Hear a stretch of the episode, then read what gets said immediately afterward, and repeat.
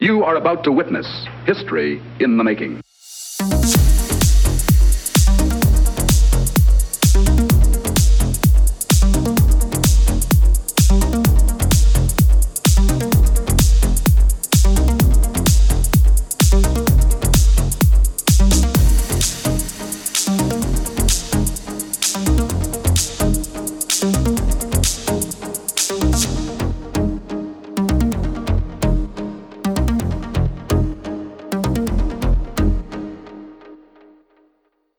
What's up, everybody? It's uh, our special edition today. We're looking at Star Wars, which has been voted by you, our listeners. Um, my name's Hayden.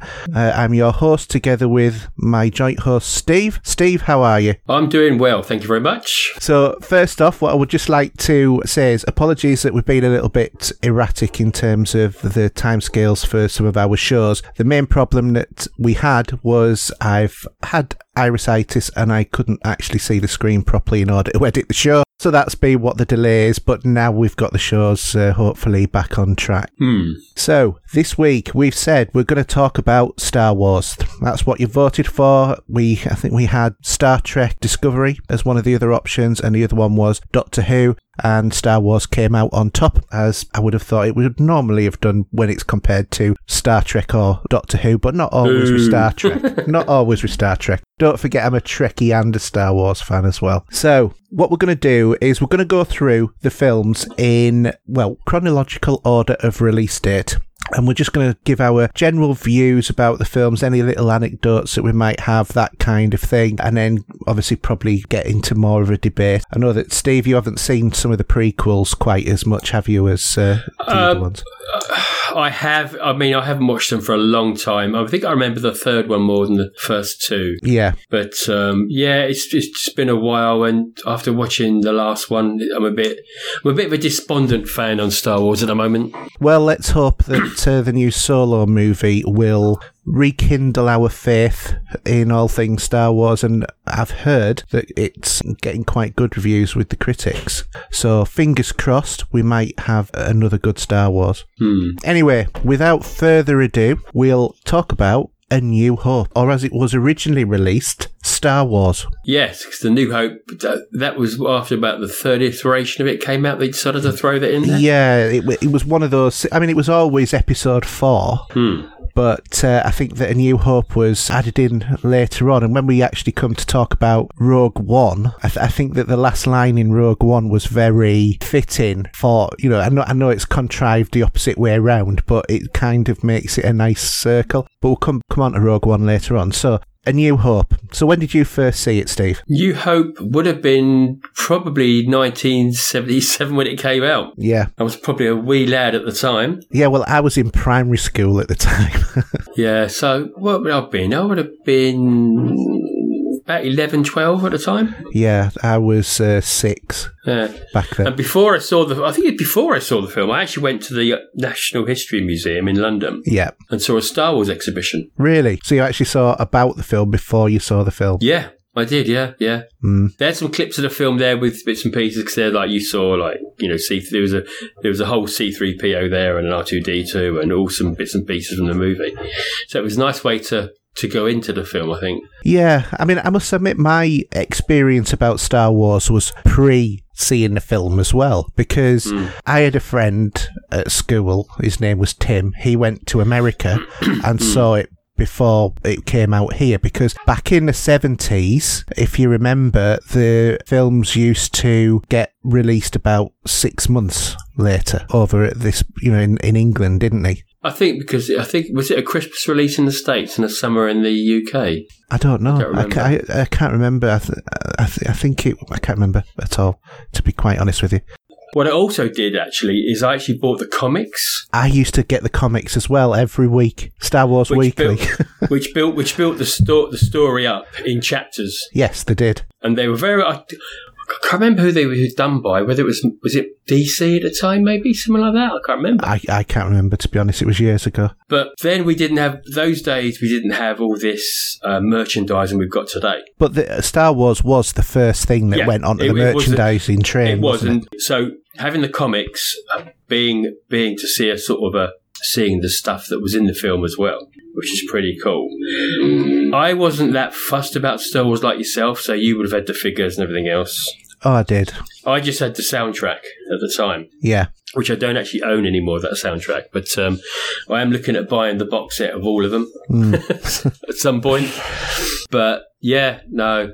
It's uh, it was definitely it was definitely something new, and I don't think anyone realised what they were grabbing hold of there as, as a start of a franchise. No, I I don't because it, I mean it's probably one of the one of the most, if not the most, successful film franchise of all time. Mm. Even more so than Bond, which preceded it by uh, well over a decade. I think Yeah, Star yeah. Wars has earned more than the Bond movies combined, hasn't it? Possibly, yeah. I, I've got the figures in front of me, No, but I'm I, sure. I haven't, but I'm sure I read somewhere once that, that it had. Hmm. I mean, uh, first first experience I had of Star Wars was they said my friend went to America and saw it because it was on six months uh, before. Yeah. Um, before it was here, and I got to know a lot about the the film before I actually went to see it because obviously we got the co- the comics about the same time because there wasn't that delay on the comics that there was on the films for some really strange reason, and then after that, the figures started appearing in the stores. You know, the old pa- Palitoy figures. Yeah. And I remember not knowing anything about Star Wars, Hmm. um, other than the characters' names and the brief bits I'd read in the comics.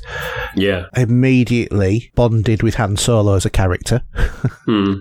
and that, you know, I've had that sort of like bromance thing about Han Solo for years since. Do you know what I mean? It's always been Yeah, yeah. like a character. uh, you know, ev- everybody wanted to be Han Solo, but it was only the you know the daft nerdy kids who wanted to be Luke. Do you know what Yeah. I mean? But uh, you know, so the first Star Wars figure I ever got was uh, a, a Star Wars uh, character, and I ended up collecting all of them. You know, Hmm. certainly for the first two movies, I had every Star Wars character Yeah. must have cost my parents a fortune, to be honest. but I had so many Star Wars toys. But we talked about that in our uh, toy uh, debate, didn't we? Yeah. Yes, I, I, obviously my Amazon ask Echo it. can't remember funny- that, but that was Funny definitely. enough, I'm just I'm just looking up actually because it was Marvel that produced the Star Wars comics in '77. that kind of like makes sense considering that Marvel now is aligned with Disney as well. Yeah, yeah, absolutely. No, I mean Star Wars. It was a groundbreaking film. I think. I think that the one that had been the most groundbreaking before that was two thousand and one. Hmm. Um, and then Star Wars took that 2001 sort of realistic, you know, special effects and took it to the next level. Hmm. Yeah, of course. And it was it's fascinating. I don't, have you ever watched any of the documentaries that are on like the discs that you can get with Star Wars? Oh and that? yeah, I've seen all the I've seen all the um, documentaries that came out with all the bits and bobs that I've watched over. Because I put how would I put this? I think to be honest, Star Wars is my most bought movies. I think due to the different iterations we've got yeah, from the VHS cassette yeah. to, to DVD to DVD, widescreen, Mm. box set, Blu-ray, you know everything else. Every And, time there's uh, a new version, you buy Yeah. it. Do you know what? Can, could do you want to carry on chatting while I just go and get this pizza out the door? okay, I'll carry on chatting. So for for me, Star Wars has always been something very close to my heart. It was one of the things that got me into sci-fi, just like Star Trek did as well. Star Wars film filled a little bit of a different itch, whereas Star Trek is more of a utopian sort of view of the future. Star Wars is, in some ways, a bit more of a gritty universe. Uh, I think there's a lot more different things that go on in that universe, such as, you know, the fact that you've got the Jedi, you've got the Force, you've got this evil intergalactic empire that has just suddenly sprouted up out of, uh, well, seemingly nowhere because we don't know all of the storylines at that point. And I remember a lot looking at a lot of things such as who Darth Vader was and who Anakin Skywalker was, and there used to be on the Star Wars toys the little explanations about who the characters were as well. So you know you could uh, it would say on on the back of your Sorry about that. No one else is looking at the bleeding doors. okay right. Sorry about that. Right. What have I missed? I, I was just filling in time while he came back, Steve. just just talking a, a, a, bit about some of my views about it, but I was just saying in terms of uh, some of the Star, the Star Wars toys, what they used to have on the back was like little explanations of some of the characters. So, Yeah. for example, I knew that Darth Vader had, you know, been beaten by Obi Wan Kenobi, you know, and effectively chucked into a, you know, a volcano. Uh, what two decades, two and a half decades before the Phantom Menace came out, Right. because all of that was all explained on the back of everything. And this is one of the things I think is great about Star Wars, how it has been up until Disney took over, which is it's always had a coherent universe because anything that got released with the Star, Star Wars branding had to be approved by George Lucas to fit in the mm. universe somewhere. Did did you? I know by the time it came out over here. Now in the states, when when the toys came out, hmm. they had to have like a card, like they got a cardboard cutout saying they're coming soon Yeah. because it was trying to get them for Christmas. But by the time the UK got hold of it, we didn't have that problem, did we? No, we didn't have that problem. Well, I certainly I wasn't aware of it by then. But No, bearing in mind, I was already six. Yeah, because obviously, and you know, read, listening to the documentaries and hearing about how they wanted to bring it out before Christmas, but they just couldn't do it. So they had the cardboard gift set, which would be coming soon, and it went from there really. yeah, So, uh, but it, it was a great film. I think you know, there's not a lot to it really. If you break it down, No, and to be honest, you can tell it's very much that sort of modern mythology brought up to date, can't you? Really, because it's Yeah. got the wizard, you know, in form of Obi Wan Kenobi. It's got the apprentice following the wizard in the form of Luke. It's got the pirate, you know, that's who's a, a good guy at heart. In you know, in, Yeah, as in Han, and Chewie is you know the love interest's Leia. It's, it's it's funny because with the toys as well, didn't they bring out? And I saw this recently, as I just chuckled to myself. I think it's been thrown on Facebook that they had a they had his um the parents that looks after him. They had a burnt version Of of of them. So obviously, when the when the uh, the stormtroopers came over, he was away at the time. yeah, And they burnt the, he burnt his um his uncle's place. They brought out two burnt Oh, versions. uh, yeah, no, uh, burnt Uncle Owen in Aunt Beru. Yeah, yeah, It's very sick, but you know. yeah. There's all sorts, of weird stuff, isn't there? Um, I'm sure of actually, sure that, that that actually might be real. To be quite honest. No, I, I'm, I'm, that's what I'm saying. I think it was real. Yeah, I do as well. I don't think it was April Fool's joke because I'm sure I've actually seen one or at least something that someone's mocked up. Yeah, and I think, and I think for this film, I think it was the first time people made note of continuity mistakes Yeah, because I think when we had Star Wars first on the TV back in the day, Mm. and um, we would have had a TV show that would that was for continuity mistakes. Do you remember that show? yes, I do. I can't remember what it's Was called it now, "Talk Be but All Right on a Night" or something? something like that, maybe. Yeah. And then you had the stormtrooper that banged his head when he come through the. Uh, Yeah, the but, doors. but what I love is that it shows that George Lucas has a good sense of humour because in the special editions later on, he dubbed in someone going out when he bumped his head. Yeah, but they kept he kept him in, which is pretty good. And I, I think I always used to love looking at the continuity mistakes and little things like that that were sitting around in all the in all those movies. To be honest, not necessarily the newer ones, but the the original three. Yeah, I mean, you've got to really wonder about in terms of the continu- person in charge of continuity control. Should have been control. sacked. You have one job. Yeah, exactly. But And uh, and of course, you know there was such a great cast in the original because you had Sir Alec Guinness, who Hmm. evidently thought it was the biggest load of tripe he'd ever been associated with. But uh, evidently, I think that he was well compensated by his two percent of the gross profit. yeah, There was, I mean the rest. There, I mean you had Peter Cushing. I was about to say Peter Cushing. My brain just went. I know that's why I thought I'd bump it in there. Yeah. as Governor Tarkin. Exactly, as Governor Tarkin, and he. I mean, he was brilliant in anything that Yeah. he was in. But and having complete unknowns. Yeah, because Mark Hamill, he was an unknown. Yeah, And when you think Harrison Ford, I mean, how big was Harrison Ford through the 80s, the 90s, and the 90s? You know, he's one of the biggest actors in Hollywood. And he was, you know, he was a carpenter. On the, and he was just uh, standing at one point for the for the tests. Yeah, but he, I mean, he had done, I forgot what it was called, for George Lucas beforehand, American Graffiti. Briefly, he was in Yeah, it, he was briefly in that, but that was the only real acting credit I think Yeah. that he'd had at that And- time. I'm not sure. I'm gonna I'm gonna put my mortgage on it now, but I think Apocalypse Now was that before Star that was before Star Wars or after? I can't remember, to be quite honest. Because he had a bit part in that, for example, which probably no one even know he was in it. To be honest, Yeah, yeah. you know.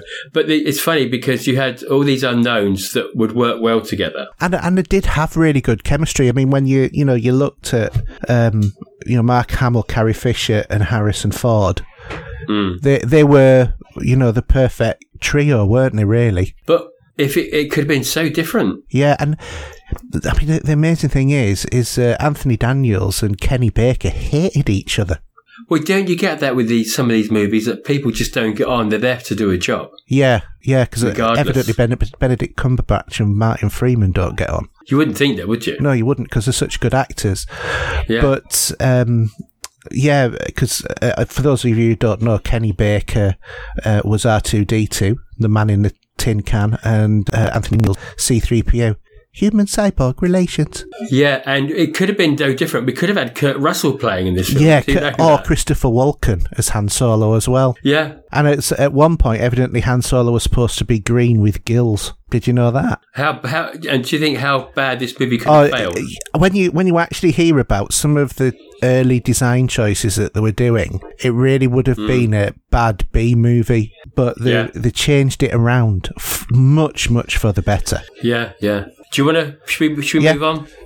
So the next film, obviously, is The Empire Strikes Back, and this is the one that personally I think is the best movie out of all of the movies because it has that edge of darkness to it, and it doesn't hmm. have all of that hope that the other movies kind of have. You know, even even when you look at the Revenge of the Sith, there's kind of like bits of hope in that at the end, whereas I think with you know the Empire Strikes Back, we knew that you know uh, we knew that Han Solo was gone. You know, he'd been captured by Boba Fett and taken. Well, this is. I think this is more like a cliffhanger. It is, film, yeah, and, I th- and it just worked so well. But and then we had to wait three years for the next one. Yeah. But I mean, it, what a film! I mean, it, in well, it's the first time that we properly saw Boba Fett. That Boba Fett did appear on the uh, little known about uh, Star Wars Christmas special, which George Lucas is trying to burn every copy, I was trying to burn every copy of it ever in existence.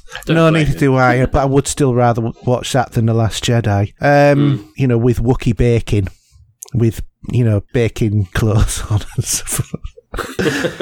um, I mean, Yeah. it, you know, it, it just kind of like looked like Bigfoot and the Hendersons, but it was Wookiees in with the humans.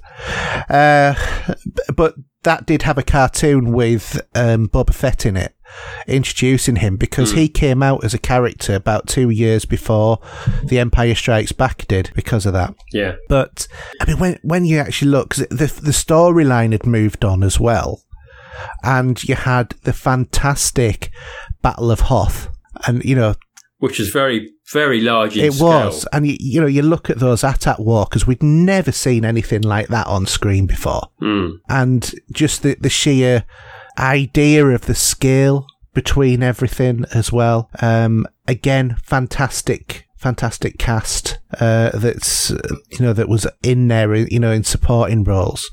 But interestingly enough, it wasn't Ian McDiarmid's first time as the Emperor, was it? It was. It's only in the reshoots, you know, for the special editions that Ian McDiarmid was put in. It was another actor who played uh, Palpatine or Darth Sidious, Yes. or the Emperor, whichever you want to call him. He's a bit like Prince. He's had Hmm. so many different names. But uh, yeah, but it was it was funny how um, they changed. Obviously, we talk, we get to um, the uh, Return Yeah. of the Jedi when we get to see him, and uh, it's it's it's it's just it's, it's quite incredible how it's progressed through through the time in, in each of these movies. That some of these characters that we're going to see earlier on than than later because of the the way these films Yeah. have been filmed. Uh, I think that they've done well with it. I, I, I mean, I mean, obviously, the the big spoiler for the Return of the Jedi is the "No, I am your father" line from Vader, isn't it? That's the that that's the the big one. And you know, when you, I remember being a kid. And how, would- how would I would have been about eleven or twelve then? And it was sort of like, oh my god, do you know what I mean? It was sort of like so so massive. Listening to that, Did you did did you see the little um, on Facebook I put on there today? Mark Hamill talking Yeah, about that. I did. talking about how he it's, it's, uh, that just creased me up on him saying that he was told that, but no one else. And you know, and as he says, if it weren't for social media, that may well have got. I, I'm some- sure it would have done. But I'll tell you what. One of the things I always said to myself, I promised myself, was um, if I had a boy or a girl, doesn't matter, you know, but more if I had a boy because I thought I'd be more interested in sci-fi, and he was interested in sci-fi. I was going to show him the Star Wars movies in chronological order rather than episodic order, hmm. for the simple reason of I wanted to see his face when he understood the line "I am your father," and I hmm. built it up for him. And it's like you know, I kept saying when he was when we watched uh, A New Hope for the first time, "Oh, isn't Darth Vader really bad? Isn't Luke really good? Do you think Darth Vader and Luke will fight?" You know, preparing him for the next movie and that. Like you know, because bearing in mind that he, this is like seeing it after successive Saturdays, as opposed to having three years build up between the two movies, which we had as kids. And anyway, we sat and watched the second movie, and I had him sat on my lap. And I just repositioned it so that I could see his face. And I'm not kidding you, that was worth waiting from me being a kid and experiencing that because I experienced exactly the thrill that my dad must have done when when I Well, realised. unfor- it'd be lucky that he hopefully that he hadn't seen the episode of The Simpsons no, well, we, we before he got Yeah. to see that. to be, to be honest, there, there was a couple of times when he'd been watching Lego Star Wars uh, and had kept hinting at that, but not being explicit. But fortunately, the references had flown so far over his head, it was at beyond the orbit of Pluto. Do you know what I mean? He'd just not picked up on the subtlety of Yeah. it because he, you know, bearing in mind, he was only like six or seven, something like that. Yeah, I. Do you know? I always thought The Empire Strikes Back was always longer than Star Wars. A New Hope to me, it felt like it was a longer Hmm. Yeah. movie, but in fact, there's only two minutes difference. Yeah, very little difference. So, I think that's why there was more. There was more going on in Empire Strikes Back. Well, I think it, it felt Yeah. longer, Yeah, Do you know what I know mean? exactly what you mean. and you know, at the time. I remember uh, when I when I had my kids and I went to a kids party. I took some videos, and we took a load there. And I said, "Well, I've got I've got I've got Star Wars here." Now the kids was interested, and this is before obviously it really kicked off because obviously we had the remakes and all the do, the redos and all the touch ups Yeah. that came out. And ju- it was a film that George So- Lucas just couldn't leave alone. All of them were anyway. He had to keep. For better up, for better, for worse. Well, I don't think that there was any need to change in uh, the original movie, the Who Shot First, Greedo or Han. I couldn't give a I couldn't give a two hoots No, to be honest. ne- you know neither what I mean? could I because they're both shot at the same time. Is the truthful answer? Yeah. But I do, I did quite like, although the CGI wasn't quite up to speed. The there was a scene that wasn't in the original movie. That was uh, this is in A New Hope. That was um, the where Boba Fett actually was filmed. Or it was Right. shown in this scene anyway. I don't think you actually might have been filmed on that, but it was where they were in the hangar in Mos Eisley, and Jabba the Hutt tracks down Han and is like saying, "Han, my boy, I can't just let you know anybody, any smuggler, uh, off at dumping the cargo. Where would it be?" Sort of thing, you know Mm. which when you actually look at it in terms of the next movie, he was sending a bounty hunter after him. Doesn't make sense unless you think actually the next movie's three or four years later in the story, so he's probably got a bit peed off with him. But that that was a good little addition in there, I thought, because I, would seen that with the original actor, who was a great big fat bloke dressed in furs, He was. uh, doing that scene. That's right. He was. I remember seeing that. Seeing that on the. I think they brought that, all that out on the uh, Yeah. DVD, didn't they? But point? in terms of, there was also, I don't know whether or not you've ever seen it, but the uh, bits with Luke from the original, um, where he meets his friend's Biggs Star Darklighter who dies at the Battle of the Death Star. Yeah, yeah, yeah, because you know he that's where he's like looking up in the sky and he can see the battle with uh, the Tantive Four and uh, the super uh, the Star Destroyer uh, chasing after them, Mm. and you know th- then he meets his friend and you know they do that. But to be honest, that would have made it a little bit too what Hollyoaks ish, I think, as as a beginning Yeah, part yeah. of the the actual movie. So I, I think it was probably wise that they cut that out, but it's quite nice to get that on the extras. But there's not that many extras on The Empire Strikes Back. I think they use most of the footage. When you actually look at the, I think there's about something like about isn't it about 13 minutes or something added extra in A New Hope, and then there's only a couple of minutes in the second, you know, The Empire Strikes Back, because most of the changes were actually uh, Bespin was a load of corridors, and George Lucas put windows in so that you could see outside. Yeah, they, exactly. So what it would do, so so the Cloud City as it was, it gave it more more Yeah. life. Yeah, Do you know what I mean? So from that point of view, and obviously when uh, when you had the Millennium Falcon coming in to land, they changed all that as well. They gave the, they gave the uh, the the redo touch ups with the special effects more. You know, and they brought all that in. and even the same with the, with Star Wars when they're preparing to do battle, you had to draw. All that was re- Yeah. redone. Oh, yeah, it's fine. I mean, I've got both versions anyway. yeah. uh, So, so have I. I, I, I, I think I need to go back and watch the original um, release version. Yeah. See how bad Well, it looks now. I've actually got um because they, they did a collector's set which had the original and the special edition on DVD, and that's what yeah, I've that's got the ones as well. I've got. But I, I recently Yeah, yeah. loaned my copy of the original three movies to someone I work with. Uh, because he'd Hmm. never seen them, and you know, and bearing in mind it's a thirty-something-year-old bloke, he's kind of thinking, "What have you been doing with your life, pal?" Uh, but Yeah. you know, he, he hasn't. It's, it, it, it's funny because obviously with, with digital, digital technology and we've got now 4K Yeah. and everything else, people that have been crying out for those original versions back out, Yeah, in 4K. but they just, but they're not just, no, but what I mean is just the original print Yeah, of without the redos. So you got the original um, theatrical version that came out back in I, I have to admit, you know, I'm I'm not that bothered about having the actual original theatrical print because that I've seen over 500 times and I kind of like know it to death. Well, I know all of the films to death, but I just, I, I actually quite liked what Lucas was doing in improving the movies. I know that some people didn't think that he was.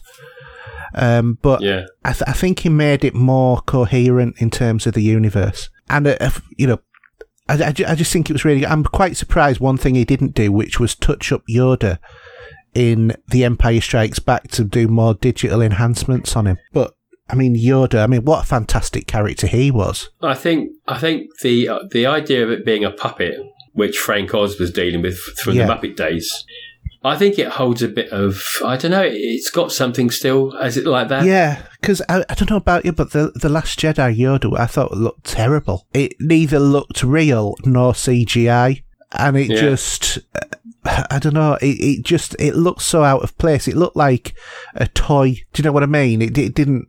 Whereas, Mm. all right, you know that in the Empire Strikes Back, Yoda's a puppet, but it's a puppet with so much life to it. Do you know what I mean? Yeah. It, it, Yeah. it- so much life. It it feels like a person rather than you know a piece of cloth. Well, yeah, because you don't think of it uh, as much as when you see uh, Luke coming back as Hmm. he's promised in Return of the Jedi, for example, and that was still Yeah. a puppet.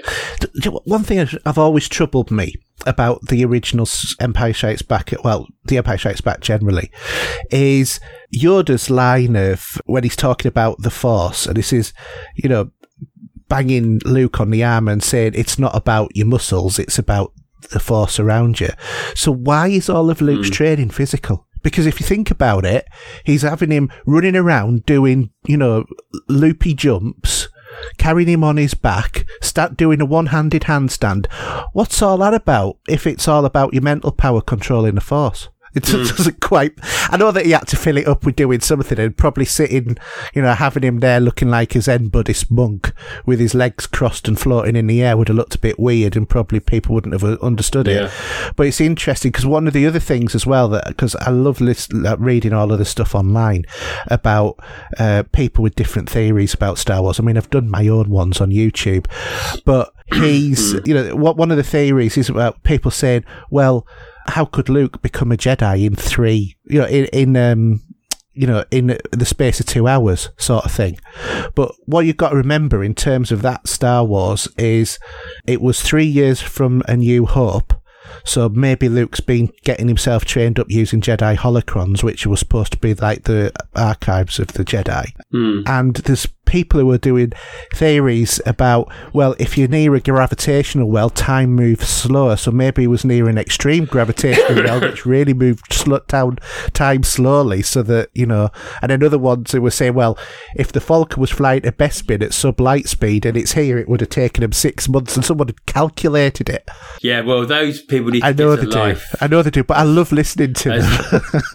Yeah, I mean, don't get me wrong. I, I like to geek out, but sometimes you need to rein it back a bit. Some people. Yeah, I mean, I think that's the thing. It's just a, a thing of it is what it is. Just accept it, you know, uh, in in that sort Yeah, of respect. But but there is years in that storyline. It's not you know a lot, not a Mary Sue couple of hours or a couple of days sort of distance in travel. But Empire Strikes Back definitely the best out of all the movies for me. I think. I think it had the best environments. I think it had the best script. Uh, that bit where you know Han's getting lowered into the the carbonite freezing, and you know later Ezra says, "I love you," and he goes, "I know." I mean, that is just so cool. Yeah, I mean, I, if we, I know people have their, their, their some disbelief with the Return of the Jedi, Yeah, but I think we take it for what they are. I mean, the the the, uh, the fluffy creatures, you know, we've seen worse in some other movies well, later. So let's be honest, right? Nobody actually talks about the big elephant that's in the room. That everybody's like, "Oh, aren't the Ewoks lovely? They eat people." yeah, because they're cut- they they're cannibals. Yeah, because they were gonna cook Han. Yeah, But nobody ever, you know, everyone's, oh, uh, aren't the Ewoks cute? Yeah, really cute, right up until they bite your head off. Hmm. But no, nobody ever mentions that. I suppose you, I suppose you wouldn't for No, a U classified film. Um, so let's right quick Return of the Jedi, quick then. quick uh, quick question for you about it. Do you Yeah. remember when they were fil- when they were filming? Obviously, by this time now, Star Wars is big news. Oh, and when they're going to film it, it's it's it's huge. And when they're out in the desert doing the scenes in the pit Yeah, Tunisia. and in Tunisia, and on the chairs to keep it quiet, so no one knew what it was do- what it what it was all about. What was the the film they were calling it at the time to stay so they knew it was ah. Star Wars? Do you remember? Do you know, I remember that uh, the original one was called Blue Harvest. No, that was this one. That was Return of the Jedi. Sure, I thought it was the original one No, was called Blue it was Harvest. Blue, it was Blue Harvest because I had I was my- in my Starlog magazines I was buying regular by this time. That was my my main diet for science fiction. right. They had the Blue Harvest there on the on the back of the chairs, Yeah, and obviously Blue Harvest was used elsewhere in other cartoon, uh, fictional cartoon characters. They use that in there for, for parodying Star Wars later on, but uh, yeah. it yeah, was a good, I liked the I liked the movie. Mm. Whether or not it's because I saw it at the time, I saw that one in Leicester Square, and I got a big kick out of that, yeah. and the, the sound and everything else. And it- It just seemed I enjoyed it, really did. Well, I mean, to be honest, I did. I know that sometimes I, I, I rib the film, but to me, it's it's still part of that classic trilogy. And there's some classic, there's some great classic. Now, where we have comical moments and they're done right, they Yes. work. Oh, absolutely, absolutely. You know, and in that movie, you got Han trying to blow up the, the flames when he's hanging upside down, for example. You know, and Yeah. there's, there's other bits, obviously, there's other bits and pieces where, if I remember rightly, there was, um, oh, let me think about it now. I can turn my head on. Uh, do you know, it's gone completely out of my head. This is a thing when we got Star Wars and you haven't got a lot of, lot to work with. but, but the, the moments that were comical, just every time it worked. Yeah. And and for me, that was great. Where in some other movies they don't work and they stink. Yeah, because uh, uh, to be honest, it's one of those genres that it's you're not filming the Hitchhiker's Guide to the Galaxy, so don't try and make it that. No, No, I I agree with you, and I I I do think that in terms of the Return of the Jedi, there were a few funny moments, like for example the Ewok hugging Han's leg and him trying to get it off. yeah, You know, get the leg off uh, the Ewok off his leg. I mean, by the way. Um, I, you know, that that was quite a, a funny a funny moment um, because you know they, they they suddenly went from these things that were going to eat you to these you know little right animated teddy bears that were going to you know cuddle you sort of thing. It's it's quite Yeah. a bit of a change in a few minutes. exactly. But it just, it, I I quite liked it. And then from from the the, the the great scenes at the beginning where Leia's laying there as a servant to, Well, to Jabba. I mean, I mean, let let's face it. You know, the, the gold bikini. Let, let's It is, and go put it out it there. must it must have been cold. I'm going to say that now. it must have And I been. think, and I'm, I'm sure Carrie Fisher said it many times how cold she was in that. well, she hated it, didn't she? yeah, evidently. But she was always uh, quite uh, well uh, well quoted about saying about there are no bras in space, but there is gaffer tape. yeah, and it, it did hold it well, didn't it? But um, I- mean, that was an example of really where George Lucas actually went way over the top in tweaking. Uh, because if you remember, they put in that whole musical number in Yeah, Jabba's yeah, I was- palace yeah. Mm. when it was completely different in the original movie. I mean, it, it it just felt a little bit, oh, we can put this in because we can rather than because we should. But you know, the Green Dancer, the Twi'lek Dancer yeah. in Jabba's palace, did you know she was actually the original woman 20 odd years later redoing all of those Oh, Was dances? it really? I'm trying to remember where I'd seen it. I mean, she's done some British TV before in the past. Yeah. Um, but, But- yeah, no. Yeah, it it was her. She came back and reshot all of that. She'd still Oh, kept right, herself in shape and everything. It wasn't 20 years later, was it? It was about 16, five, 17 six? years later. Was it as, was Well- it as many as that long ago? Well, it was that? late 90s, wasn't it? Okay, yeah. So yeah, it w- that was that that was her doing that as well. I mean, Hmm. you, you had the Rancor. What a monster of a thing that was. Yeah, and those special effects were just great um, models at the time that they used. Per- perfect example of humour used well is that bit where the Rancors just ate the Gamorrean guard, Yeah. and Luke's like standing there with a bone in his hand. Puts it, which puts it the wrong way round, so he's both going, ugh, ugh. Yeah, no, well, no, it's the, the Rancor turns round, sucks up a hand into his hmm. mouth that was dangling out of his mouth, and then sort of like gives look, you know, Luke a look as if you're next, and that that was a brilliant bit of humour that you know that they just added uh, to that. I don't know why I always think Ravenous Bug Blatter Beast of Tral when I uh, see that bit from Hitchhiker's Mm, Yeah, Guide to the yeah, Galaxy yeah, yeah, yeah. but yeah, absolutely. You know, there's some really good uh, moments in there. The the whole bit with Luke facing off against Palpatine and you know fighting his father, and obviously the ultimate you know uh, thing of Vader becoming Anakin again. But again, we got we got two sides to the coin, haven't we? So we had we had David Prowse being really miffed that when they were deciding to take Vader's helmet off, They they treat him really bad. you know, that was so. I know they could have put him in makeup. I'm- I'm sure they would have done it pretty good.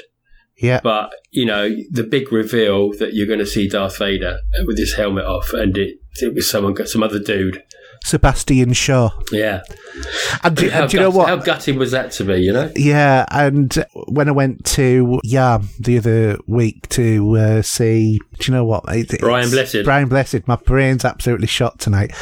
Uh, he was talking about that exact thing and about saying about how he'd met Sebastian Shaw, and he said, "Oh, I was in this really funny film. They made me dress all as black and put this helmet on me, and uh, I had to lay there and I took the helmet off and I had to say, Luke, tell your sister you were right." And he went absolutely ballistic. He's like, "My God, you're you're Darth Vader, sort of thing, you know. And evidently Yeah. he was so opposite to what, you know, Darth Vader would have been ever like. You know, it's like evidently a very gentle sort of man. Yeah, yeah. But yeah, I mean, you know, it, I think it was a shame that they did that. And uh, on the "I Am Your Father" documentary, there was a Hmm. uh, was I don't think it was Spanish or Mexican or something director who got in contact with David Prowse and actually reshot that part of the movie with David Prowse being unveiled. Okay. Uh, but you never actually got to see that. But that was on Netflix. I don't know if it's still on there, but w- well worth a, a watch because it talks about David Prowse and about how you know about his experience of working with Star Wars because obviously he had a very sour relationship with George Lucas and by all accounts from what was uncovered in that documentary you can kind of understand why uh, in some ways George maybe was a bit miffed with with David but he was blamed for something that he didn't actually do. And hmm. you know it's i think it's a, i think it's a shame because he's played the most iconic villain of all time he, he was one half of it with james earl jones being the other half of the voice Yeah, it, I think it's he's probably one of the top villains up there. With there's probably a few more we could talk about, but that's not what we're here for. Zoo, but um, but yeah, no, right, rightly so. Mm.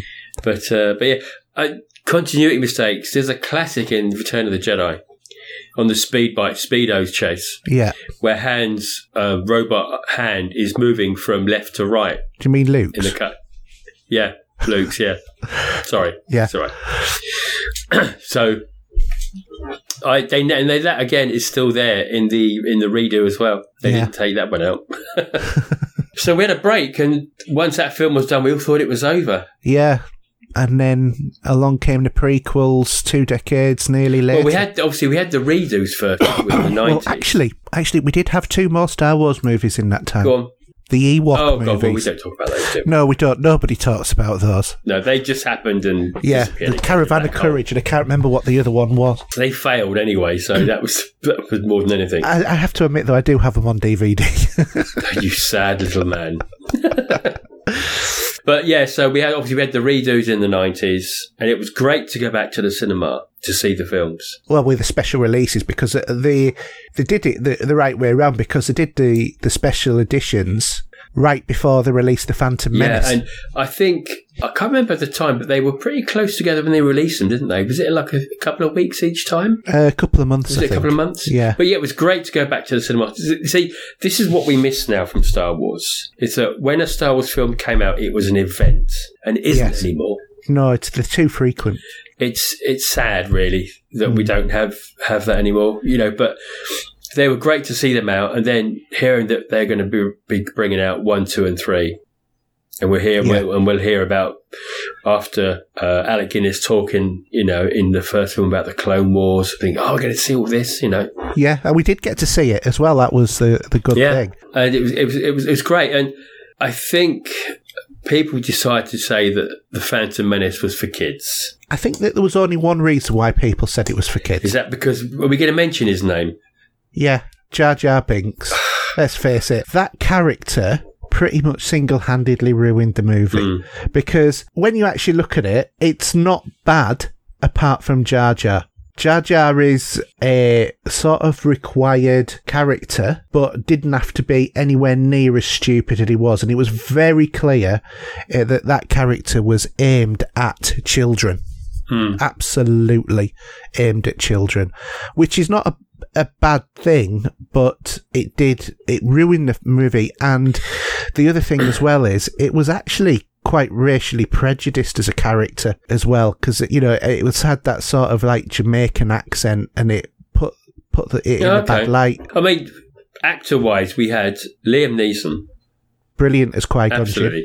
And again, I suppose the, the idea of it, way it works, that we, we see these kids growing up through the three films. Yeah. But obviously, by the third film, I don't think it was. It wasn't exactly. There wasn't Hayden Christensen, was it? I, I don't It think was, so, uh, was the it? second and third film, it was Hayden Christensen. Yeah. Yeah. Um, but it was just nice to see that them growing up and becoming who they become and how they did it. I think that was quite good. Yeah, and uh, I liked. I mean, um, evidently Jake Lloyd, who played Star Wars, he he evidently regrets doing it now. I mean, how how you could regret that, I don't know. I don't know, but to to me, the. the the the, the uh, prequels were a really good evidence of what can be done computer wise because there was very few sets that were actually built uh, and most shots had CGI in them in one way or another but Yeah. you know that was George Lucas's thing Well, Green. I mean, the way that technology moved uh, from Star Wars with with THX sound, Yeah, with Lucasfilm, and everything else that came out of that, yeah, it's not a problem. But I mean, acting in in a, in a film like Star Wars, where you're on a load of green boxes, imagine you're being sliced and diced and have to run and roll and jump. yeah. You know, that's not acting. Well, I suppose it is, but it isn't in another in another way. If you know what I mean. I mean, yeah, I mean, to be honest, in in a lot of ways, because this film has one of my favourite Star Wars um, theme tunes, which is the Duel of Fates. Yeah, yeah, brilliant, brilliant piece of music, and you know, it, there are so to me there are aspects of this movie that are just absolutely brilliant, like the fight between Qui Gon, Obi Wan, and Darth Maul. That is a great fight, you know, and, and it's so action packed right the way through it. I think it's a crying shame that Darth Maul's only lines were "Yes, my master," and you know, at last we will be able to reveal ourselves to the Jedi. At last we will have our revenge. You know, and that was all he got to say, and that was actually someone completely different. It wasn't the actor doing it. Who you know, you know, where Guardians of the Galaxy.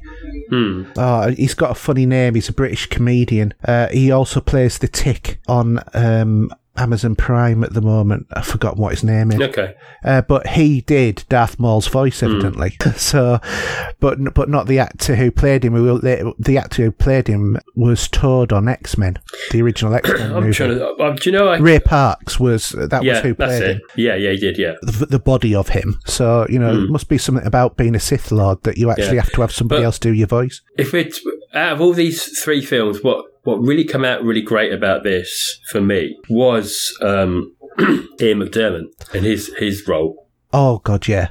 I- Ian McDiarmid. I mean, he played such a such a good character. Because at first, obviously, you don't really twig it who he's going to be for a bit, do you?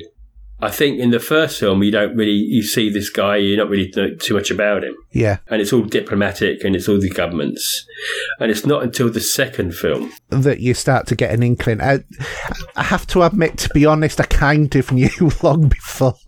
I'm sure you did. I'm sure so, you so for did. me, it wasn't a reveal. Uh, but not more the reveal, but it was just kept quiet and he, he did his bit, you know, and he was in the end of the movie, he was there with everyone else. Yeah, great, you know. But the and then come, sorry, go on. and come the second film, where we start to see his character and how it would change and how he would talk when it comes to the third film, which I think, to be honest, the third one's the best of the three. Yeah, I, I- I think that they progressively got better. I think that one of the main challenges for the Phantom Menace was that there was two decades of people who had grown up with Star Wars, had been deprived of anything new. This came hmm. along, and we all had unrealistic expectations. Yeah. I, to be to be fair, I think that that was the case, and I think where George Lucas probably made the mistake is George Lucas should have said Star Wars is no longer for kids; it's for the generation of people who grew up with it, hmm. and made an adult Star Wars film with the prequels. It could have been a lot more darker and a lot more gritty, and not have silly characters in like Jar Jar. And to be honest, the whole plot of the you know, the, the Jedi Master getting Princess Amidala to Coruscant by a kid winning a illegal Pod race and a pod race Hmm. who'd never w- finished a race, let alone won one, was a bit Yeah. dodgy. And the other bad thing as well was the whole midi-chlorians. Yeah. Yeah, Okay. you know, about measuring how many midi-chlorians you've got in your body because that tells you how force sensitive is. Because it, it then took the the myth of the myth of the force and made it into a science. And I think that mm. that was just a mistake. It should have just been some people have it and some people don't. I, th- I think that there were aspects of this film that worked really well, and there were other aspects that, that were terrible. I mean, I, I'd love Christopher Lee in Attack of the, Attack of the Clones. Yes, yeah. I mean, Christopher Lee, he's good in anything that he does, but you know, he does that Darth Tyrannus Yeah. uh, character justice, I think. And, then obviously Samuel Jackson as Mace Windu as well. He was great. Yes, with his purple lightsaber, because Yeah. Mace The only one Windu uses uses the light and the dark side of the Force. So, blue and red equals purple. Yeah, yeah, yeah, yeah. So with with you know there were some great uh, great actors that were in this. Well, I think. but, this is where Chris- people were clamoring to get at Star Wars because it is Yeah. just so iconic. Yeah, yeah, it was. Uh, I think one character in the background that I I liked that was not given his praise was um, Senator Bail Organa, who took in Leia. Yes, yeah, he uh, he he did a good part, and obviously came into the next uh, one as well. And he was also in Rogue That's One. what that's what made it for me actually. Seeing him, Yeah. Because we'd always know? heard, that we grew up listening about Bail Organa. And I mean, I used to read the books as well. You know, I was an avid reader of the Star Wars books and all of the stuff that's kind of like being decanonized now. Uh, Yeah. But they bring back in different ways. You know, like Kylo Ren was Jacen Solo in the Star Wars Legends sort of side. You know, because Okay. Jacen Solo became evil, hmm. like like his grandfather. Whereas Ben Solo, you know, it's the same character. They just renamed it and nicked the ID, but they didn't. They didn't have any of Han and Leia's other kids apart from Rey. Whoops, sorry, did I say that? oh, you're geeking out too much now. I am. Because she is Han and Leia's daughter, I reckon. Still. anyway, Anyway, carry on. so so from this we went on to Revenge of the Sith, which I love that film, and as much as I think Hayden Christensen gets a bit wooden, He had he had rubbish lines. From my perspective, the Jedi are evil. It's you know, it's terrible line, is that? Come on. Yeah, and I think also I got a funny feeling for me. I don't know what it was with with the third film, but Natalie Portman. Is it me or the makeup and how she looked come the end of the film? She looked dreadful in that. Oh, there, there was there was that bit on Coruscant when uh, Anakin goes to see her, or, or the talking, and, Yeah. and you look at her and you go, "Oh my She god!" looked. Oh, she looked. I mean, she looked like she had a bad night as a bender and a few beers. Yeah, Honestly, yeah. No, she, she it didn't. uh, But she, I'm glad I'm not the only one that's noticed that. no, it it was uh, it was bad. It was. But bad. it was. I mean, I I love the I love the scenes when when we first um seeing the Sith Lord. You know, he's coming to coming, and he's got Hay, uh, Hayden there's a decided to go down the dark route, yeah.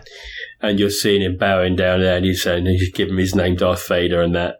You, you see, I mean, I, I just love the build up with Ian McDiarmid and how they just changed that, you know. And when he was like, when Anakin went to see was Palpatine, when he was uh, at the, you know, like f- the floaty water theatre. opera, yeah.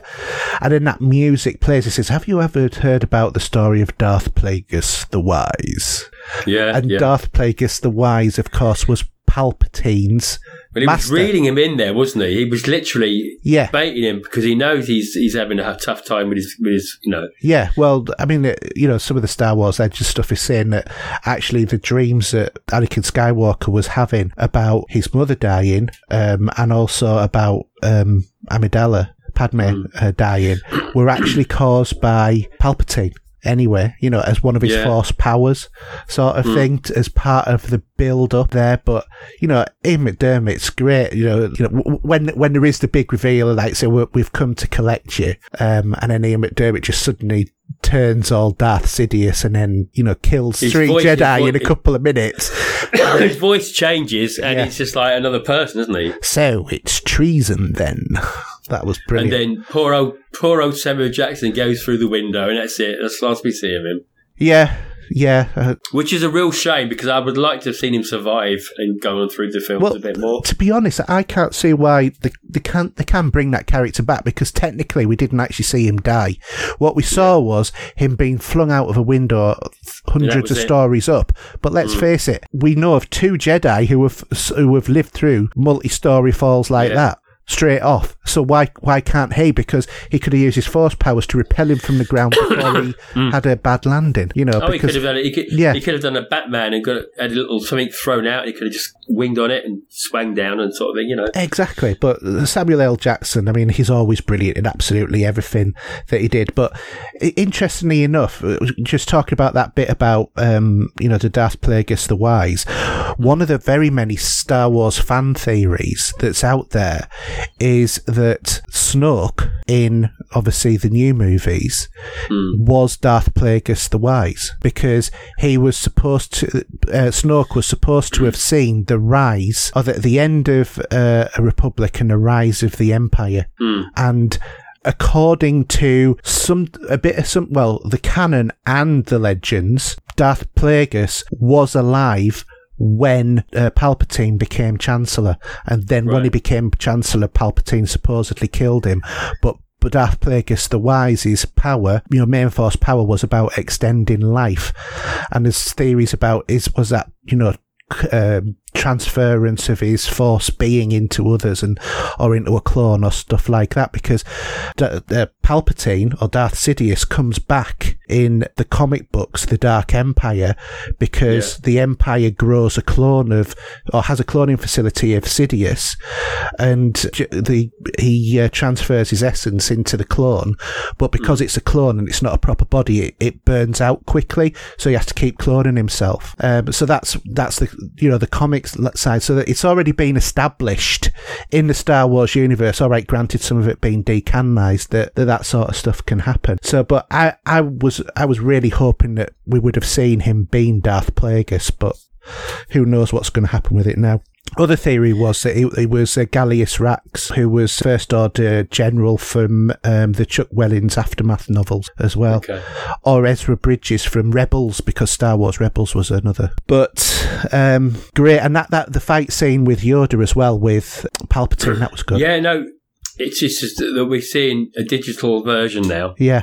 Uh, but it worked well. I think it was really good. Uh, But so was the fight with Darth Tyrannus, you know, Christopher Lee's one as well with Yoda. Count Dooku, yeah, Yeah. yeah, it was, yeah. Oh, they all work well. It's just, it's funny because when we start, when we get into near the climax of the film, Yeah. and you're starting to see, you know, you know what's going to happen, but you're going to see, you're going to see him turn on Yeah. all those kids and everything else. Yeah, and I, Yeah. I love that that iconography of Anakin walking across that bridge with all of those storm. Well, there weren't stormtroopers then, but uh, you know the clone Yeah. troopers walking behind him with you know with his hood up and stuff like that. I thought that was great sort of imagery Yeah, of the film. Do you know what I mean?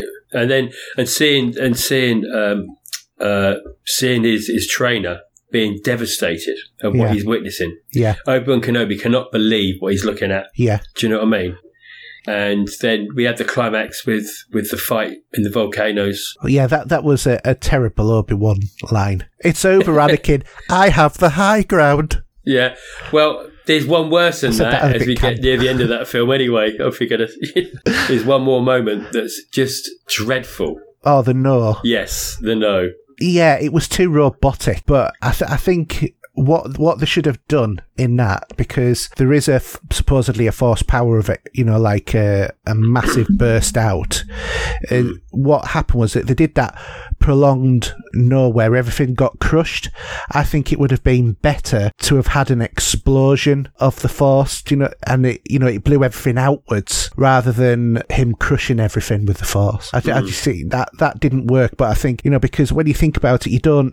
If you lose your temper and you shout no, that's something that goes outwards. It's not something that goes inwards. So the crushing didn't feel right, and I think that was what was remarkable with that. I think if you'd have done that as an explosion out of the force, that would mm. have ripped open a wall and you know flattened everything in the room, and even you know just got in a way, flings his arms up and goes no and bang, that would have mm. worked. But because they did it the other way around, it didn't work. No, it's it was a bit of a anticlimax that piece. yeah, but then it had that the lovely bit afterwards where Governor Tarkin. Oh, yeah, well, Governor Tarkin when he's standing there, you know, with Sidious and uh, Vader, but Yeah. also when Luke is dropped off at Tatooine by Yeah, Obi Wan and Bail Organa takes Leia home. Yeah, So there, there was some really good, they were sort of touching moments. Weren't yeah, they? th- yeah, there were, and it and it gave that completeness to that as a cycle, which is then even more filled in by Rogue One. But obviously, before that, we had The Force Awakens. So I think the hype for that film was huge. Oh God, yes, yes. More so, I think. Because don't forget, then what you had was two sets of generations of people at different ages in their lives who were all looking at this movie. Yeah. Every one of them. Because you had all of the kids, you know, who were brought up in the 90s where their first real Star Wars was the prequels. Hmm. And then you had us lot, us all buggers who we lot the prequels were rubbish. We want something good now, Yeah. and so they had to appease both sets. And to be honest, I think that they got the complete right director. Hmm. You know, J.J. Abrams is you know he does pleasing stuff. I think it was a really. I, I don't care if it was a carbon copy of a, a New Hope in a lot of ways. It was a good movie. It was enjoyable. You know, I, I liked the film. I think I think the reason it worked well is because you when they were obviously going to start thinking about making this movie, you got to bring back the old characters. I don't think that they did have to, you know. I think that we wanted them to, but I Yeah. don't think that they had to. They could have said 100 years from now. Hmm. And then that would have took them out of the equation entirely. A bit like, Yeah. you know, Star Trek to The Next Generation. Do you know what I mean? Do that 80 to 100 years jump. It's it's too long for those characters to still be alive. Well, apart from Yeah. Chewie and R2 and C3PO. Yeah, So from that from that sort of perspective, I think that they had to. I hated the fact that they mm. killed Han. Hated well, that. we yeah. Obviously, you did, and obviously he I, was your I, boy I, hero. I, and I, everything I else, went six months of mourning for that. yeah, but I I didn't like the idea that Mark Hamill really no, because he was movie. built up as being in it, and he was in about thirty seconds of Must, it. that must have oh, been a Oh, good God, yeah. paycheck for him. What what do, what do you have to do? You have to Yeah. stand at the top of a hill in Ireland. You can have had plenty to drink, and you've got to have that look on your face of, "Oh my God, my daughter's found me drinking in Ireland." Because oh, if you look, that me. was the Well, we exact face he know- had. We don't know it's his daughter. We don't know it's his daughter. Come on, you are assuming Well- again. And we're not going to go into whys and whats, but no, we. No, well, we'll get on that when we talk about the Last Jedi. Oh, if you, if we must. Yeah, for- only for a minute. Only for a minute. Um, so I think great seeing Harrison Ford back. Oh, brilliant! um, yeah, because he's such a great actor. And at first, seeing Daisy Ridley and John Boyega as complete nobodies, um, really doing well. And they, they, they, you know, I thought, well, this this is going somewhere. yeah. I, I have to admit though, even back on the Force Awakens, Daisy Ridley was a bit of a Mary Sue. But Hmm. the way that I'd kind of explained it in my own head is if she was a Skywalker, because let's face it, the Star Wars stories are about the Skywalkers. It's the Skywalker saga, yeah? Yeah. So therefore, I know that there is Ben Solo or Kylo Ren, and he's a Skywalker link across all the new three. But I don't think he, Hmm. him on his own is a strong enough link. And I think, being honest, that I know that it's a bit of a easy cop out, but Rey has to be either Luke's daughter or Han and Leia's daughter. And either way, then she would have been exposed to Jedi training at a very young age, at an age where she might have forgotten who her parents were if she was dumped on Jakku. Well, maybe that'd be revealed in the in the last. Well, don't forget, The. Last Jedi said that, you know, established that Rey's parents were junkers who sold her, which is complete rubbish because the, all that it was, to me, when I watched that film, I even thought at the time when I watched the film, that is just a plot point to devalue Rey by Kylo Ren. You know, hmm. it's, it's, he's playing on her fears that she's actually nobody, but then the stupid bit with the broom at the very end of the movie where that kid just summons the broom to his hand. You know, that that, that bit of that movie needs cutting out. Well, along with another hundred and something minutes of it. Anyway, we haven't got that far yet. You've jumped the gun again. Now, with this film, there's there's, there's a cou- couple of bits I weren't too keen on. Okay, which ones? Adam Driver and his hair. For me, I don't know That, if that having that mask blindsided gone that far, it. and he comes off like a shampoo commercial. Yeah. swings his hair in the air and it all just Yes. blings into place. Yes. Come on. I don't think Yes. that would be the case. gi- give, give, give me And that lightsaber big- because I'm worth it. yeah, exactly. And the other bit is really a, a pointless character is Captain Phasma. God, yes. But let's face it, let's be honest. With the last two movies, there is a reason why Captain Phasma was created, and only one reason to make the trailers look cool. But it's just, you know, I'm glad she won't be dead, she'll be back. I bet you anything she'll be back. But, you know, the idea, I know, I'm not going to go into the whys and whats of, of feminism and everything else, but she was just a waste of just, what was the point? It just doesn't, all right. She was, um, she was there as, as a, the leader of a, of, a, of a load of stormtroopers, and one of those decides to go rogue. but yeah, but not only that. I mean, to I did a Star Wars theory on Captain Phasma, which I think fits her character much more than you know than a lot of the established stuff. I think she's actually an agent for the Resistance because she gets FN two one eight seven and says, you know, what you doing? You've got your helmet off. Who said that you could do that? Report to my section. wink, wink, nudge, nudge. Know what I mean? He doesn't go, but then she lies to General Hux and says he reported to my uh, section for for uh, conditioning, and then she gives up really, really easy to shut down the for- the, the force shields surrounding, uh, you know, the super weapon. So to me, either she's actually spineless and is just there to like prance about and look cool for photo opportunities for the First Order, or she has to be a, a, an agent of the Resistance because otherwise her motivations don't match.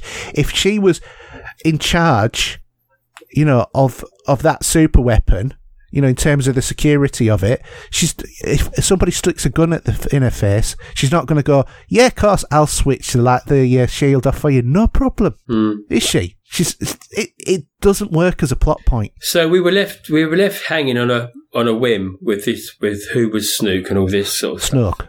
Snook, Snook, Yeah. Snook.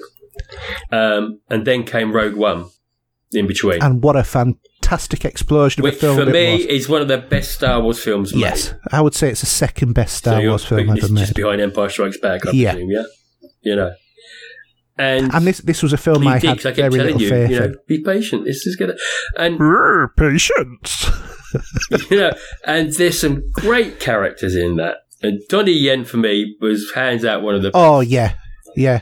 Chirrut Îmwe. you know, yeah. a blind Jedi. No, he wasn't. A, he wasn't a Jedi. He was a guardian No, of the he thought he, Whills. he thought he was. He was a guardian of the Whills. yeah, but he thought he. I think he still thought he was a Jedi. The way he, was- the way he was running. Well, he used there. the Force, but but it's Yeah. been established in the Star Wars universe that there is more than the Sith and the Jedi who use the Force, and there's also the Yeah. Bendu and all sorts of other uh, people But well. overall, it was a great fill-in to put our brains, tease our brains into what actually happened. Uh, For me, it was all of the little nods to everything that went out in that film. Because if if you're an absolute Star Wars nerd, as uh, probably people will realise I am now, Mm. there was so much in that. You know, it's like the chance happening of some bloke with a really mashed up face and a walrus guy. You know, when they're walking through Yeah. uh, the city. You know, Mm. uh, but that was the same people who were also on A New Hope. You know, where it says we have the you know Detheon twelve systems. I'll be careful. You'll be dead. That one. You know that Yeah. that was the same characters, Ponda Baba and Doctor, Yeah, uh, yeah. whatever his name is, can't remember. Uh, brain's gone again. So you know, and that's uh, it was little things like that that were going on all of the time, and also it was the first time when there was a crossover.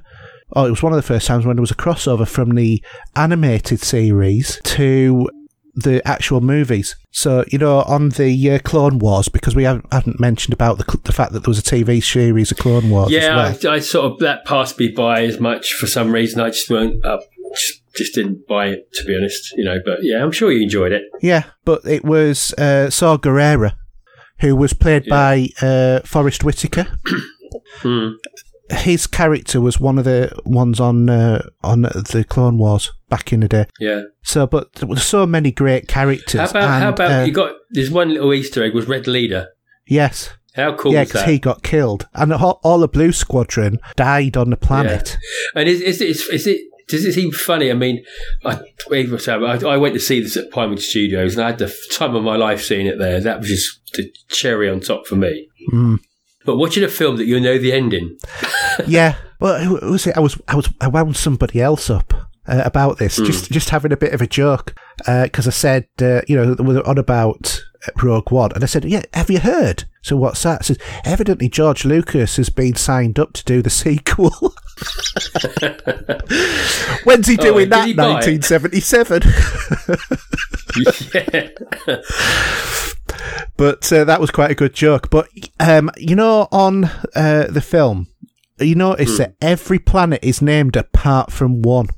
I, could, I would have, I would have noticed. Yeah, every planet is named. Uh, one of the planets that they go on is a derivative of Obi Wan. Hmm. But um, the planet that's not named is where Darth Vader's castle is. Oh, okay. and that is Mustafar. And Mustafar was the planet where Obi Wan and Darth Vader fought. yes. And the location of Darth Vader's castle is over the area where Obi Wan and Darth Vader fought because Palpatine built it there and then stuck um, Darth Vader's whatever it is chamber with a window out looking out over that area so that he can reflect on his great failure because that is then supposed to empower him more in the dark side of the force because of anger. So there you go. Bet you didn't know that. So, yeah, but I, I, Mustafar, I did, I did, I did know where that was. Yeah. and, everything else because it was, I say, obviously it was in the uh, Revenge of the Sith. Yes. It was mentioned anyway, obviously, but um, Tarkin Yeah, on no, this. it, Wow. yeah. And and what about Leia though? Did you? How did you find that? I, I found it absolutely fine. To be honest, I I would not have a problem with having a CGI Leia on episode nine. I wouldn't have a problem with that at all. I know that some people said, "Oh, it's disrespectful." I don't think it is. I think it's actually the complete about polar opposite. What about Governor Tarkin and Peter Cushing getting the, getting asking his family, can we use a CGI version in the film? And they said, yeah, fine. Yeah. And to me, what that says is that that character is so incredibly iconic, it cannot be played by anybody mm. else. And that that's what There's that talk, speaks there's to talk me. of Meryl Streep playing. Yeah, because she was good friends with it, and evidently Mark Hamill's not a big fan of that Well, idea. Mark these days is um, Extreme. he says his he says his penny's worth, and he says how it is now. I think he's I think he's had enough of Star Wars. I think, to be quite honest, I think he'd had enough of Star Wars before because he used to be very, very negative on Star Wars. Then he got another contract, and then he was all for Star Wars. Mm. Yeah. And now they've killed off his character, and now he's not on Star Well, Wars. Well, just again. off off topic. Um, you, you don't watch Big Bang, do you? Really? Okay. Very- well, very it's the last of it. episode of the season Thursday, yeah. And Sheldon's getting married. And is, well, Mark Hamill is going to be the judge and overseer of the of the whole thing. Whole thing. I might have to watch that then. and I've already seen some some simple clips of it, but he's actually going to do the wedding. yeah. And he and there's a, there's an outtake scene. I think it was like it was a, it was a bit to do with um, Stephen Hawking, and Yeah. it's a really touching moment. I think I've, if you look at my what I've posted on Facebook, you'll probably see it. And Sheldon goes and says to says to Amy, says, "Look, I've got Mark Hamill's autograph." classic, absolutely classic. But yeah, yeah, you've got to watch that on Thursday night. I will do, definitely. So should I'd- we go? Should well, we go to? can, can I just say one thing that this film did do? It Yeah. did change Star Wars forever. Well, actually, I want to say two things. First off, that fight scene with Vader in it. Well, it was That a, was it really was great, good. but it, it- what it did, it made if you decided to cut those two films together. So if you put New Hope and just bold Yeah. it on the end of it, it wouldn't Yeah. make sense because he's such a badass, badass in there. Yeah, and then he's like been. But then again, Carrie Fisher says, uh, Governor Tarkin, I thought I would have found uh, somebody holding Vader's leash. So don't forget, maybe he was doing it because he was under orders under Tarkin, which is a bit strange if he was uh, Palpatine's second in command. But yeah, there you go. But what, how this changed Star Wars forever, and it is exactly the point of what you've said, as if you run one again uh, straight after the other, Mm. is it kind of makes Leia look very bad at lying and as guilty as a puppy sitting next to a pile of poo. because where she turns around, she says, "We're on a diplomatic mission to Alderaan." No, you weren't. total bollocks. Excuse me. Complete bollocks. I nearly boarded your ship and you buggered off before I could get on. Yeah, that's it. But You know. there is, I think, oh, if you go find, it, there is a YouTube. Someone actually bolted them together that piece, so you can see what it's like. Yeah, I, ju- I just I find it I find it really uh, while while I absolutely love and I think they've they've done a great thing of putting it into the universe. It does change that scene. Hmm. It does change that scene completely. Okay, so my pizza's getting cold, by the way. So All right, well we'll do we- the last one then. Should we do the last one? So, I really haven't got a lot to say about this film, other than it stinks. So I haven't. yeah, and to be honest, I haven't got very much Uh, I good mean, to say about this. The film. action sequences are pretty good. They're pretty sta- standard Star Wars stuff. Yeah, I would say that visuals the film is the best one out of all of them. I'll give it that. Yeah. Visually, it looks I don't actually own some Blu-ray yet, or, or 4K, or whatever you want to, whatever version you have. And I'm I'm debating whether I'll ever own it. To be honest, to be honest, the only reason why I have it is just to fill out the collection. you're just doing your OCD bit, aren't you? I am, yeah, That's- because I can't, I can't leave a whole movie out of the collection. Yeah, but I'll end up you'll end up buying a, a when Disney release a 4K super duper box set. Yeah, probably, but it'll be because I'll be buying it as a box set then. But Yeah, shall, shall I go through what I think was wrong? yeah. with this I'll film? just put your pennies worth in because I really, honestly, I don't want to waste my breath with it. All right. I really don't. It's there's a few plot holes as well, but a, f- a few. yeah, Uh, there's more holes than and is some plot. characters you think are going to be great in this and going to be really Yeah. interesting to hear about, but just a waste of time and don't materialize into anything. To be honest. My issues with this is Oh overuse god! of And you know what? The I you know when you said to me, you've got to watch it, you've got to watch it," and I sat there, and you're there on on that little place in Ireland, but it isn't Ireland, but it is for us now. Okay. Yeah, And she passed him his lightsaber, and he tossed it away like it was nothing. If that Yeah. was a joke, that wasn't funny. It didn't work.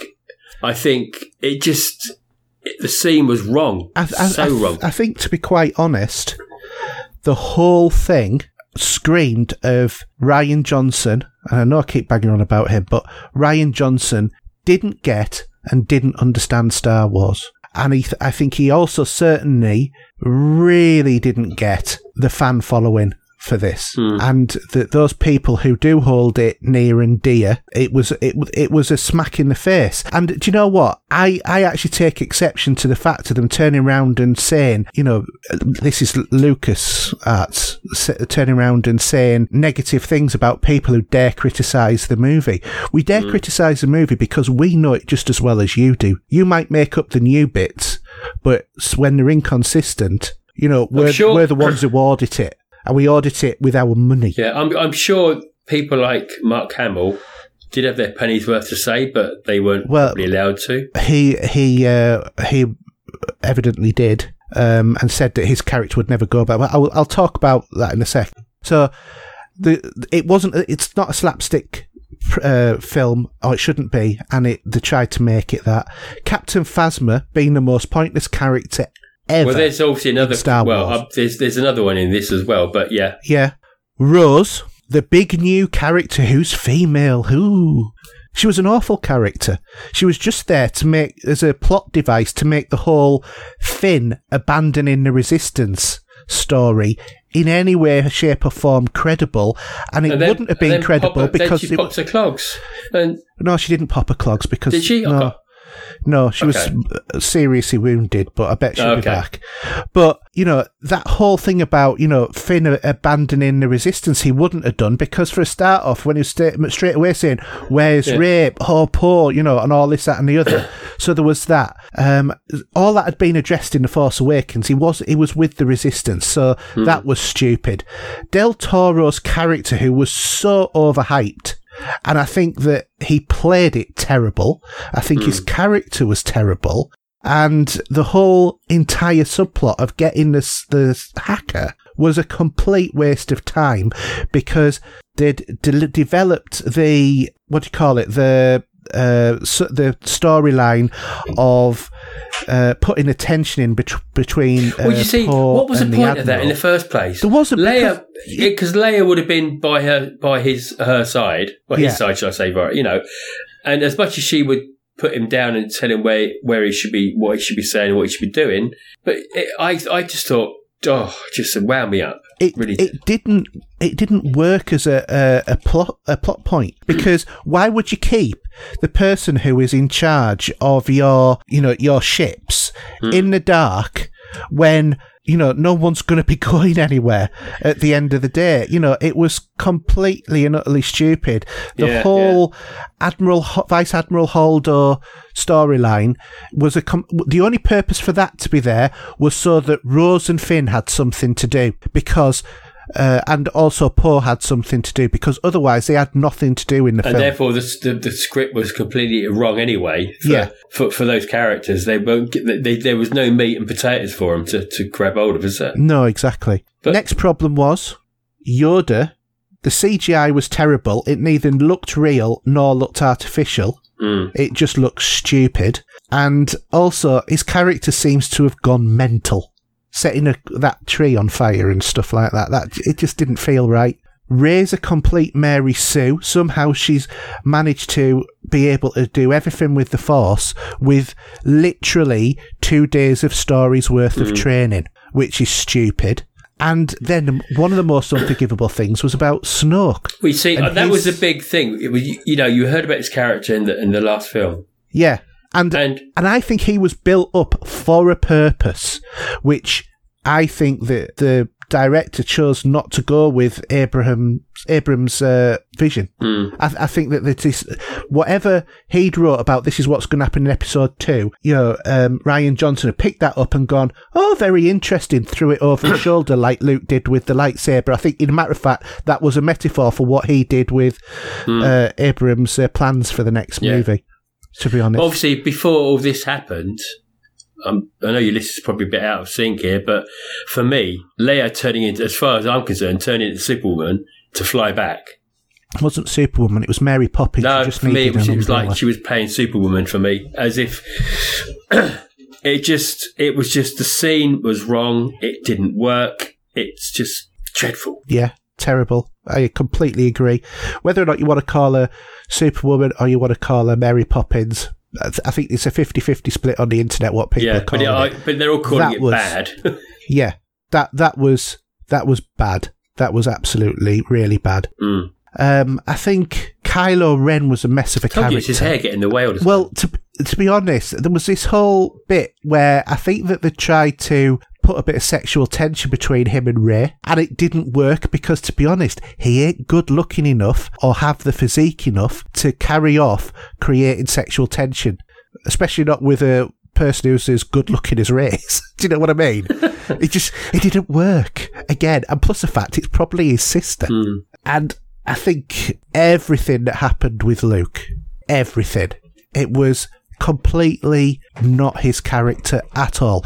This is the character who met somebody who he didn't know who his father was. When he met him and he found out in the moments after he got his hand chopped off, he realised actually there's good in him and I'm mm. going to convert him from the dark side. Yeah, so he's literally the only time he's ever met his father is when he's tried to kill his father. Yeah, and recognizes that he's good to then go 20 years later to seeing his nephew asleep and having a vision or whatever it was he was supposed to have had and then going, oh, do you know what? I think he's going to be evil and there's no good in him at all, despite the mm. fact that Snoke has already said that he's in conflict. And then turn around and say, the only choice I've got is to kill him. It doesn't work. It's not what the character would have done because Luke would have tried to rescue the good out of there. But the thing, the, the way the way he finishes his story in this film, Oh, I God. just didn't like it. And, and the idea of him transporting his his body in a vision Yeah. Just didn't work. No, it didn't. It didn't. And I'll tell you something else that didn't work as well. You know the Superstar Destroyer um, with dre- the tracking mean? device? Oh, you mean the one out the one out of Destiny, the dreadnought? Yeah, but the you know th all of this story about they found a way to track a ship through Yeah. tra- through hyperspace. By the way, reference Rogue One because that was mentioned in that as well. In you know when they were on the looking for the plans, uh, but in terms of that, it didn't work because they established that it was impossible unless you had this. But Rey and Leia had magic bracelets where they could find each other wherever they were, even if they were in hyperspace. So it was full of plot holes. It wasn't coherent. The visuals were good, but there was no substance to it, and it was completely and utterly not in character or keeping with the other movies. There's no way that was a And Star was- Wars film. to be honest, to, to be honest, it was a Star Wars branded film that was wrote by somebody I think who was never who'd been told what Jedi I were, but had back, never uh, actually watched the movie. the uh, bring back the the fluffy teddy bears. Come on, they'd have done better. to be quite honest, I would have rather have watched a Caravan of Courage and I would have done the Last Jedi, Yeah. and that's saying You see something. now, you see, as much as looking to the future, we got Solo coming out end of the month. Can't I'm wait. sure that I'm, I'm, I'm Can't wait. to get to see that at cinema. I mean, that looks like it would be a good film. Again, these may be that we're going to see some better um, standalone films than we are truly to do with the. M- maybe so, maybe. But I mean, Solo's evidently sounding quite promising, so that's good. You know, Yeah. evidently it's getting good critical reviews. So I'm looking forward to that. We've got Abrams back in a driving seat for episode nine, so he can undo a lot Yeah, of damage. Yeah, hopefully turn the clock back. And I've heard rumours, I don't know whether or not it's right or not, but evidently uh, Jerry Ryan isn't getting a trilogy. Woohoo! Hmm. So, sorry, not Jerry Ryan, Rian Johnson. Get the name right. Thank you. You're about start. I thought, yeah, okay. You, Yeah, Rian Johnson, sorry. Uh, he's evidently he's not getting the next Star Wars trilogy, which Yeah. is, I think, good news. But I think what they want to do with the Star Wars trilogy is go back to the Knights of the Old Republic day and do a movie about that. I'd like. that would I would good. like to see Liam Neeson back. You know, Yeah, but it'd be difficult for him to play a young Qui Gon Jinn. it would do, wouldn't it? Just, I'd like to. I'd like to have seen, um, you know, Obi Wan going back to seeing him. You know, as he at the end of. Uh, do you know what I mean? The end of that, Yeah. that film. Well, there's supposed to be an Obi Wan movie that might be on its way, and a Boba Fett. Yeah, well, I one. think Obi Wan would be pretty cool. yeah. Would you like to see Ewan McGregor play it? Evidently, he's already been sounded out. So I think that I've work. read, uh, well, I, I do because he's now he's progressed in enough years to be like in that midpoint between his Alec Guinness's version of his character and his character Because it'd be great to see Luke. the shadowing with Luke in the background. Yeah, maybe the first time you know when when he's talking about old Ben, Mm. you know, and about how they met and what happened to them. So I think that that would be good. That would work uh, as a story. But obviously, uh, it but- can't be something too big because otherwise they would have known that he was there. No, that's it. Yeah, but it's just it's a shame that for me now, as I say, Star Wars isn't Star Wars anymore. It's it's it's lost its. I've lost my love with it. I, th- I think the thing is, it's it's not for us anymore. It's not aimed at us. No, Um, not that it, you know, particularly should have been, but um, I, th- I, th- I think that they've in the last movie, I, I, th- I think they've been both ends of the spectrum. They've completely appeased the fans Hmm. with the Force Awakens and completely disrespected the fans with the Last Jedi. Yeah. And I do you, think that do, you- do you think need there to should be a back. longer gap between these films? Yeah, I, I, I think you know maybe one and a half years between each movie, but there is going to be a one and a half year wait, isn't there, between Solo and the episode nine? Yeah, but obviously because we've had because we've had these um, incidental movies thrown in the middle, it's like we, we've had Star Wars every two years, haven't we? every year. Every year, yeah, more than more than we have with Bond because we used to have them every other year. Yeah, And obviously, we have to wait for that. But I'm looking forward more, probably, to seeing a new Star Trek movie now than my Emma Star Wars movie. There is my there is my first Yeah. love there, to be honest. But it's it's that anticipation which Star Wars hasn't got anymore for me. Do you know? I, I have to admit, I don't know which one was my first love out of Star Wars and Star Trek. I think Hmm. they both came along at exactly the same time in my life, or my exposure to them came along at For exactly you, the it was yeah. time. Compared to compared to me, yeah, it Yeah. was yeah. Yeah, because well, that just slight difference in our age Mm. Makes makes that difference because you know Star Trek was released so much earlier. But for me, when I started paying attention with it, I started paying attention to both at the same time, Yeah, yeah. and the both. You know, the, they both fill different itches. One is a fantasy adventure, and the other one is mm. a utopian future. So, But yeah, you know, Star Wars is what it is. I think I'm sure people out there have got their own views on how they think how they think this is, and well, they like. Some people like the movie. Good luck to them. You know. yeah, if if you like The Last Jedi, I'm really pleased for you. But personally, I was massively disappointed. Hmm. Um, but you know, everybody's different. You know, it wouldn't do, it wouldn't do any good if we were all the same. But doesn't mean that my view's any better than yours, or vice versa No, not at all. No. So, shall we leave it there then? I think so. Okay. Well, uh, thank you very much, Steve, for doing doing this uh, So, slightly longer special than we actually anticipated. yeah. Do you want to do your contact details? Um, do you know what? I'm having to think about that for a minute. So, yeah, so Twitter at Steve007, PSN IDs, the real Steve007, Xbox Steve007, and our email is, for me, is Steve007 at pop- popculturegamers.co.uk. And yourself? Um, well, my YouTube channel is Hayden Reese Jones. I'm on Twitter at HERJUK. I'm on Xbox, PSN, Steam, etc. as HERJUK. Email is HERJUK at popculturegamers.co.uk. We also have our Twitter feed, which is twitter.com forward slash popculturegamer. There's no S because they only allow a certain amount of characters for your name, and I couldn't get the S in. we have our Facebook group. We also have, uh, if you've got any inquiries for the podcast, you can also email podcast at popculturegamers.co.uk. And there's our website, which is http colon two sausage popculturegamers.podbean.com. And that's it. It's a wrap, as they It's say. a wrap. So, in the spirit of the show, all that we can say is, may the force be with you. In whichever way you feel, dark or light. Or as So, it, yeah, sorry, go on. no, I was going to say, or as it were, there were, uh, it was supposed to originally have been, may the force of others be with you, because that was what the saying was supposed to be originally. Anyway, That's it. So it's good night from me. and it's good night from him. Good night. Good night. You are about to witness history in the making.